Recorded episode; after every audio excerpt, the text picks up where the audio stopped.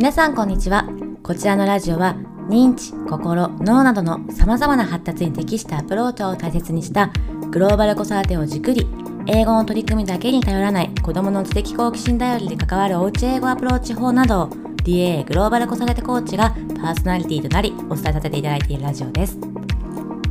DA のインスタライブ、そして YouTube チャンネルで取り上げたテーマのアフタートークとしてこちらでお話しさせていただいております。よかったら合わせて Instagram または YouTube を見ていただけましたらと思います。こんなテーマの内容を聞いてみたいなどリクエストを随時受け付けております。テーマリクエストをいただけます際は概要欄にあります URL からぜひお聞かせいただけましたらと思います。DA グローバル子育てコーチ養成講座についても概要欄にある詳細 URL からご覧いただけます。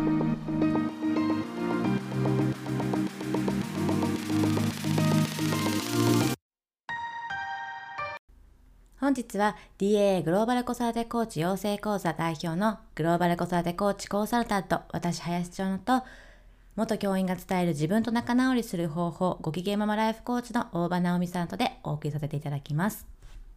インスタライブで、まあ、インスタグラムを通してライブ配信で、えっ、と、いただいたテーマリクエストだったり、ご質問についてお話をさせていただきました。で、そのいただいたものは、不登校をするタイミングみたいなところ、今の様子は学校休め休ませるべきなのか、それとも頑張って行かせちゃうべきかっていう、そのタイミングが難しいみたいな話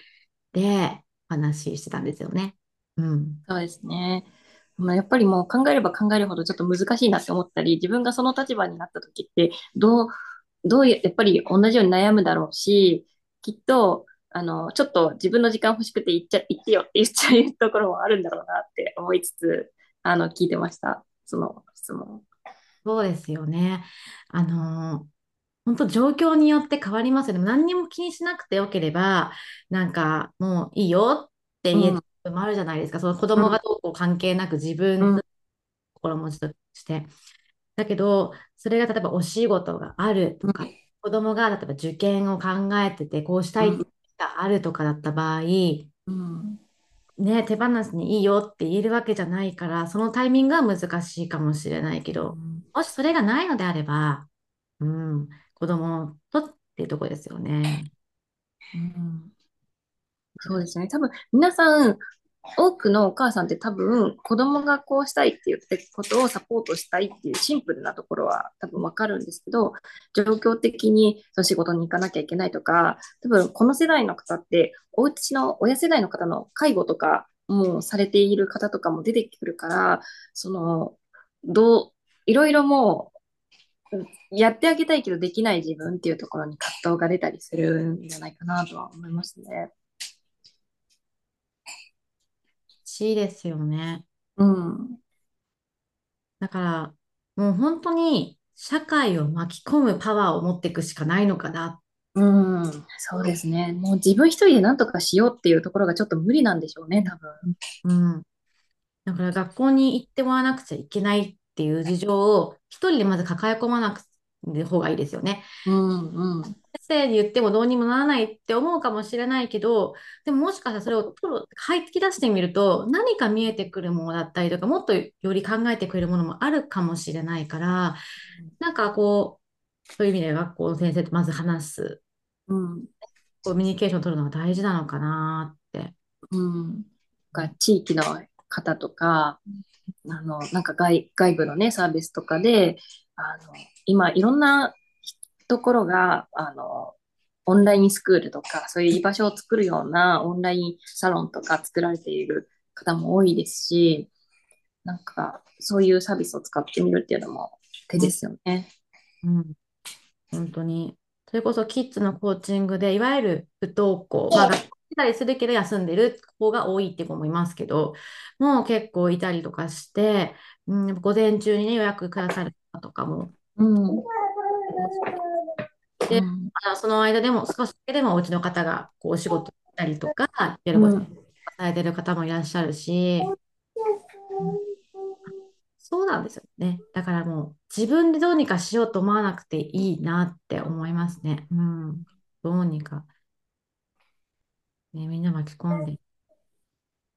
これは話変わるのかもわからないんですけど、私、あの、起業家さんでシェアハウスを経営されている方がいらっしゃるんですね。で、まあ、その方はもうコロナの影響でということで、ちょっとシェアハウス今、畳まれてるんですけど、考え方として、こう、3世代ぐらいの人が一緒に過ごすから、お互い子供を見れないとき、誰かが見てくれるみたいな環境が常に整っているから、一人でその自分の子だけを見なくていいし、みんなで子供を見ていけるっていう環境がすごい良くて、あの、そういったものがあの、奥さんの軽減を、負担を軽減してあげていることにもつながるし、もともとその方がシェアハウスしようと思ったのが、自分が死んだ時に奥さんが一人になっちゃうから、自分が死んだ後に残すものを家とかそういうものじゃなくって、コミュニティを残してあげたいって思ってそれをされたって言われてて、あ、なるほどなって思ったんですよね。だからそんな感じで、なんかコミュニティを、あの、作っていけたらいいんじゃないかなとは思うんですけどね。ですね。確かに確かに。でも今なんか、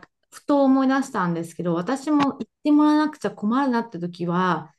あの、まあ、極端な話、行ってってお願いをしてたなって。うんうん、ないよ。ないよ。うちの子は学校に行くってじゃ決めたからって一人で行けるわけじゃなくて、うん、ですけど、いつももう5年間送っていくんですね、学校まで一人。うんうん、そうすると、あのー、今日途中から行くっていうを決めてくれてるのはいいんですけど、その途中っていう時間が私のオンラインとかぶってしまったりとかするから、うんうん、今日行くならこの時間前に行かないと入れないからねって、行くならね、みたいな言って、あの行きなさいとは言ってないけど、行く選択をするならこの時間っていうリミットを設けたりとかして、だからやっぱ要はその時間前に行きなさいっていうこと。だと思って、でも、あのうん、そういう、ね、幸せはでも大事っていうのがそうですよね。そうしないと多分実際回っていかないところもあるし、で、なんかそこに多分これでいいのかなって罪悪感を持ってしまうお家の方とかもいるんですよね。これ私の都合に合わせちゃってるんじゃないかみたいな。そこをなんかもう、あの、持たなくていいというか、そこがあの、そこで自分の自分を首を絞めてしまっている思い込みを持ってないかなっていうところかもしれませんね。私の都合で振り回してる。でも、なんかいいっていうかね、それでよくって、その代わりじゃなくて、でもあなたの考えにあの付き合うよっていう場面を違うところで見せておけば、あの今は仕方ないんだなって子供も感じてくれるので、いつもいつもなんかもう悪い、いけないことしてるなと思う必要なくて、その挽回する、その時にちゃんと答えなくてもいいから、違う場面で挽回することをするのがいいんじゃないかなって、そしたら子供だってどうしても譲れないものがあるんだっていうことは感じていくだろうし、そこから学ぶものもあるだろうし、うん、いいんじゃないかなって思います。なんかもう私の何世代か前のおじいちゃん世代とかって子供がめっちゃいる時代じゃないですか。で、もう農作業とか田んぼだから子供をもうなんかカゴみたいな樽みたいにボンって入れといて そのまま農作業しててみたいな感じの時代もあったわけだから、そう考えると今の子供ってすごい手厚いじゃないのかなとは思いますけどね。そうなんですよね。だからもっと、本当まさにそれでもっとほったらかしてよくってもっと雑に扱ってもよくて、なんだろう、手厚くできすぎちゃってるから、お互いが育たないっていうふうに、やっぱり、近いせればなっていくんですよ。本当は親としてもほったらかしていくことで、この自分に時間をかけて、もっと自分のことを育てていくことが本当はできるけれども、今、子供が一人で、こう、集中することができる一人の子に、だからそこにかけすぎちゃって親としてできることっていうふうに考えとか行動がシフトしちゃってるから親自身が発達していないっていうふうに言われたりとかするんですよ。確かにそうですよね。なんかこう、ある意味ちょっとほったらかすのも少し勇気がいるじゃないですか。これでいいなとか、逆に手をかけてあげて行動することで安心を得られること、親が安心を得てしまうことってあるから、なんていうかこう、親が子離れをするっていうような発達も必要なんですよね、親にとって。ね、そうそうそう。だから別に。そう。ね、なんかこう、親の都合でとかって思われるかもしれないし、私も親の都合合わせていいのかなってもちろん昔思ったんですけど、でも、え、子供ってそもそも生まれてる場所とか国とか、親の影響めっちゃ受けてるよねとか言われた時に、あ、本当だと思って、親の都合だよ、そんなのって言われて、確かにと思って。ほら。だってそんなこと言ったら、例えば今からディズニーランド行きたい人も行けませんって言うじゃないですか。そんな感じですよね、ですよね、でもね。だから、もしかすると、その、できてしまうかもしれないって思ってしまうところが迷いになるのかもしれないけれども、もうできないことはできないっていう、もう都合にね、巻き込んじゃってもいいかもしれないですね。本当は本当はもしかしたら北海道とか遠いところに住みたいかもしれないけど、ここに住んでるってところがね。確かに確かに。そうですよね。うん。だからまあ、親の都合でそもそも生まれてきてるよね、みたいな都合でっていうか、環境とかは。うんだから、なんか、そんなに、あの、親の都合に振り回してって言っても、しょうがないことはしょうがないし、できることはできるんですよね。なので、総じて言えば、そんな気にする必要はないと思うしね、お仕事のことを考えてたりとかね、しても、しなくてもいいと。でも本当に親が何を大事にするのかっていうところを子供は見て育ってるから、で、うん本当にいつも言うように、あの、親のようになっていくから、子供はそう背中だから、それは通していいと思うんですよね。う。うんで、その大事にしている。で、お仕事だったらそのお仕事の時間を大事にしている。でも、その反面、あなたとの時間をここで大事にしているからねっていう姿でもいいと思うから、それをうんすごく、なんですよね。うん。もしそういうしがらみもなくどうしたらいいかなって悩まれているのであれば、もう一緒に考えていこうっていうスタイルをとっていって、うん。もうあの家族はチームっていうふうにあの私は子供にちっちゃい時から言ってて、チームうん。でじゃないですか。で自分が誰が何ができるかなって考えたりもするじゃないですか。そして、あの、じゃああなたが困ってたらこういうふうに私はするね。でも私もこうするねっていう助け合いになっていくから、あの、どっちかの言うことを聞こうっていうのとかじゃなくなっていくっていうか、なんていうのかうん。うん。わかります。わかります。なってか、それでいいんじゃないのかなって、それを伝える機会になるから、誰よりもそういう機会が踏めて、ラッキーなチャンスっていうかね、あれなんじゃないかなって思いますね。うん。そんな感じです。で、いきなりこの音声を聞かれている方は、何の話からこんななってるんだろうって思われるかもしれないので、よかったらそれはインスタライブの方を見ていただければと思うので、今回は DA のね、アカウントを格付けしてるような感じだったので、ちょっとフィード、メインのところに出てこないと思う。ので、ちょっといじってもらえれば出てくるので、聞いてもらえたらって思います。はい。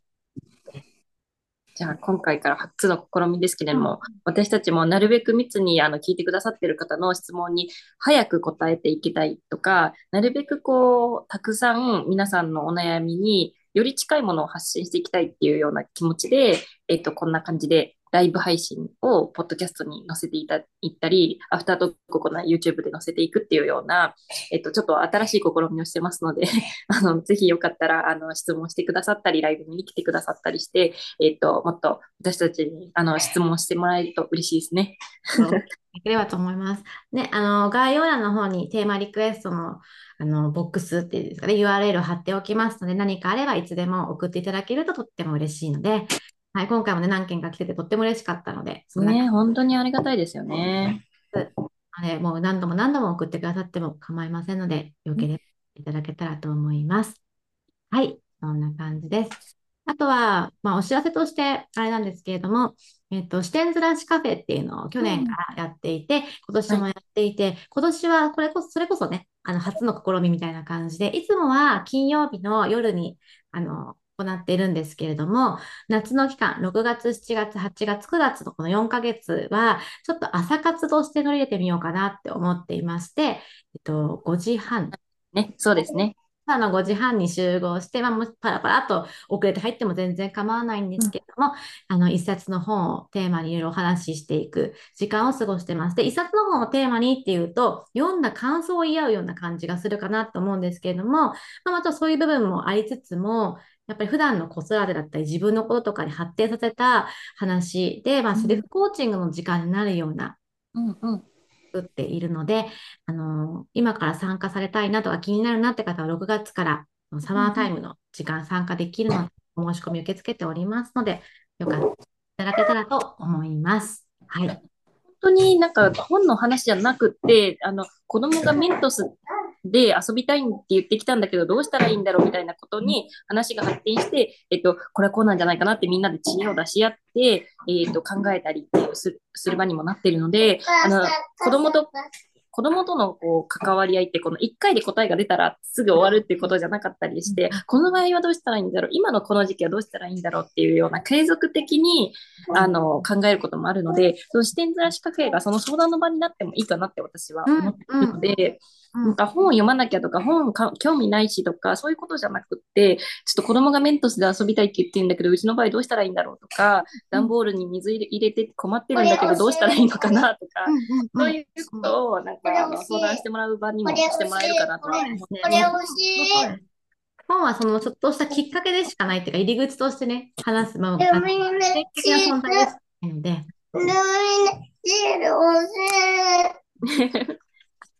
はい、そんなでは、またお会いできたらと思います。それでは、最後まで聞いてくださった方、見てくださった方、ありがとうございました。はい、では失礼いたします。